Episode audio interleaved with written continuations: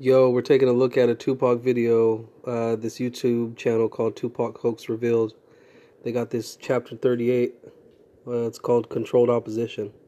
Have been using the music industry as a tool, as a weapon to shape and mold the young minds of America, especially hip hop. Hip hop was a big one, especially in the 80s. The CIA has had their filthy, dirty hands in the hip hop music industry to help shape and mold the young minds of America to push whatever certain agenda that they have at the time. That the CIA was behind the creation of the 1980s hip hop scene and financed major hip hop acts, including NWA.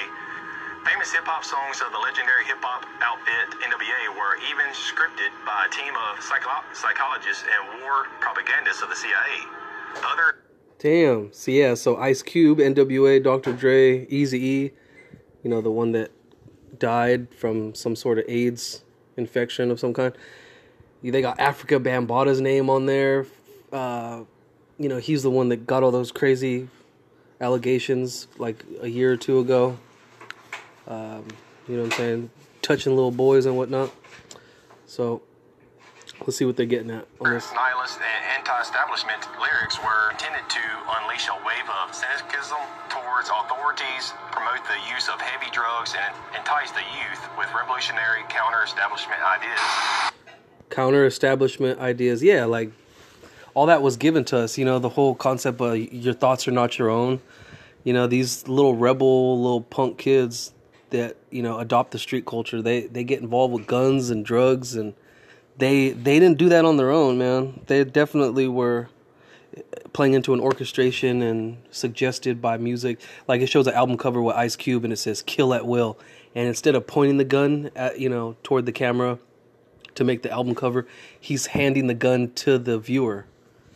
You see what I'm saying? So it's an instruction manual. It's trying to get all these kids in the 90s and late 80s in in the know, you know, uh, put them under the, the spell of sorts to get them to survive and to, you know, come up and, you know, eventually start, you know, stealing and hustling and all that kind of culture. So, controlled opposition.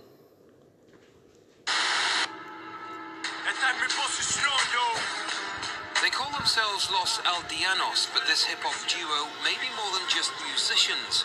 According to newly uncovered documents, they and others were unknowingly part of a secret US government program aimed at fueling political change in Cuba. The idea was to infiltrate the island's hip hop scene and spread a message of dissent. It was part of an initiative paid for by the development agency known as USAID. USAID told Al Jazeera the program was never a secret. yeah, it was never a secret because they, uh, you know, purposely put it out there in probably their memos, articles. So they developed a revolutionary rapper that spread a message in order to make change over there in Cuba. Um, kind of like the Tupac figure. I'm pretty sure this is what this video is going to get into. So let's. I clown around when I hang around with the underground. Girls used to frown, say I'm down when I come around. The first music video that Tupac is in introduces him as an exalted luminary figure who is elevated above all others. Literally, he is honorable and distinguished, divine and radiant, dressed in the regal of a warrior or an imperial ruler, reminiscent of the decor of the political rebel Tupac Amaru. This is the symbolic entrance of the Black Messiah, created. Yeah, in a lot of ways, that's what COINTELPRO is looking for. That Messiah figure, the Black Messiah is what they refer to it as. Like, you know, trying to put an emphasis on how it was, you know, an enslaved people, and that Messiah figure would rise out of the ashes of, you know, those generations. Uh, so yeah, in the first vi- music video, that Digital Underground song, um, same song I think it was uh, yeah, Tupac's like, you know, he's being carried like he's royalty. But in a lot of ways, that could be like trying to give way to the youth, you know? Oh, trying to give way to the, the youth being, you know, something that we should look, know, keep in high regard, like the, the future, you know? So,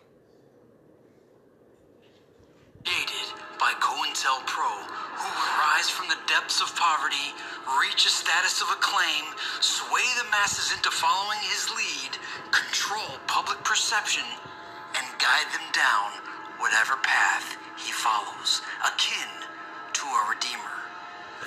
and that's always the whack part you know like the you know it's kind of like um what's his name uh che guevara you know like whatever path that you know as a revolutionary he led his people whether that be on some some you know some bullshit type of scheme or you know they were trying to buy guns from so and so to protect themselves or whatever like and he, you know he had hella his people just get smoked um you know whatever path this revolutionary takes you know he he takes a stance kind of like hitler or something you know like how we talked about in the last episode like that was one of the you know the major spirits that people like to contact which was like you know the famous serial killers and the famous dictators that got overthrown you know and killed and whatnot. So you, you know people like to contact those type of spirits you know famous people in history like charles manson or something.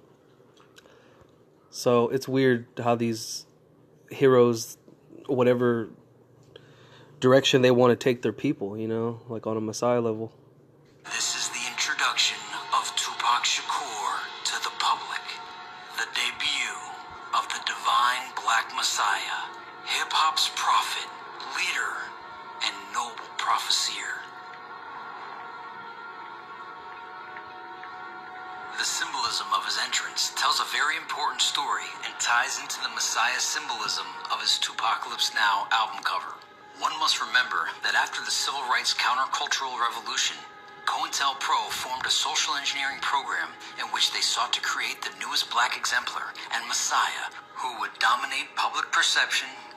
Yeah so pretty much this COINTELPRO group they're you know in in them trying to pre- uh, pretty much discover the the real black messiah character they decided to you know stay like 10 steps ahead and created their own uh you know groups of black messiah type of characters um starting with the like they were speaking on the um the counter revolutionary uh, groups like Black Panthers and which eventually were deemed terrorists and stuff like that. So it's a strange, strange world. and use his status to guide the newest generation of the youth while simultaneously misguiding them. COINTELPRO had already established a series of covert and illegal projects conducted by the United States Federal Bureau of Investigation to infiltrate and disrupt multiple factions of the black community. They Yeah, like the that was their first immediate like you know response to the the rising of all these groups in in the poverty areas. You know uh, that were revolutionary. They had a lot of social change and talked about things that needed to be eradicated from law and stuff like that.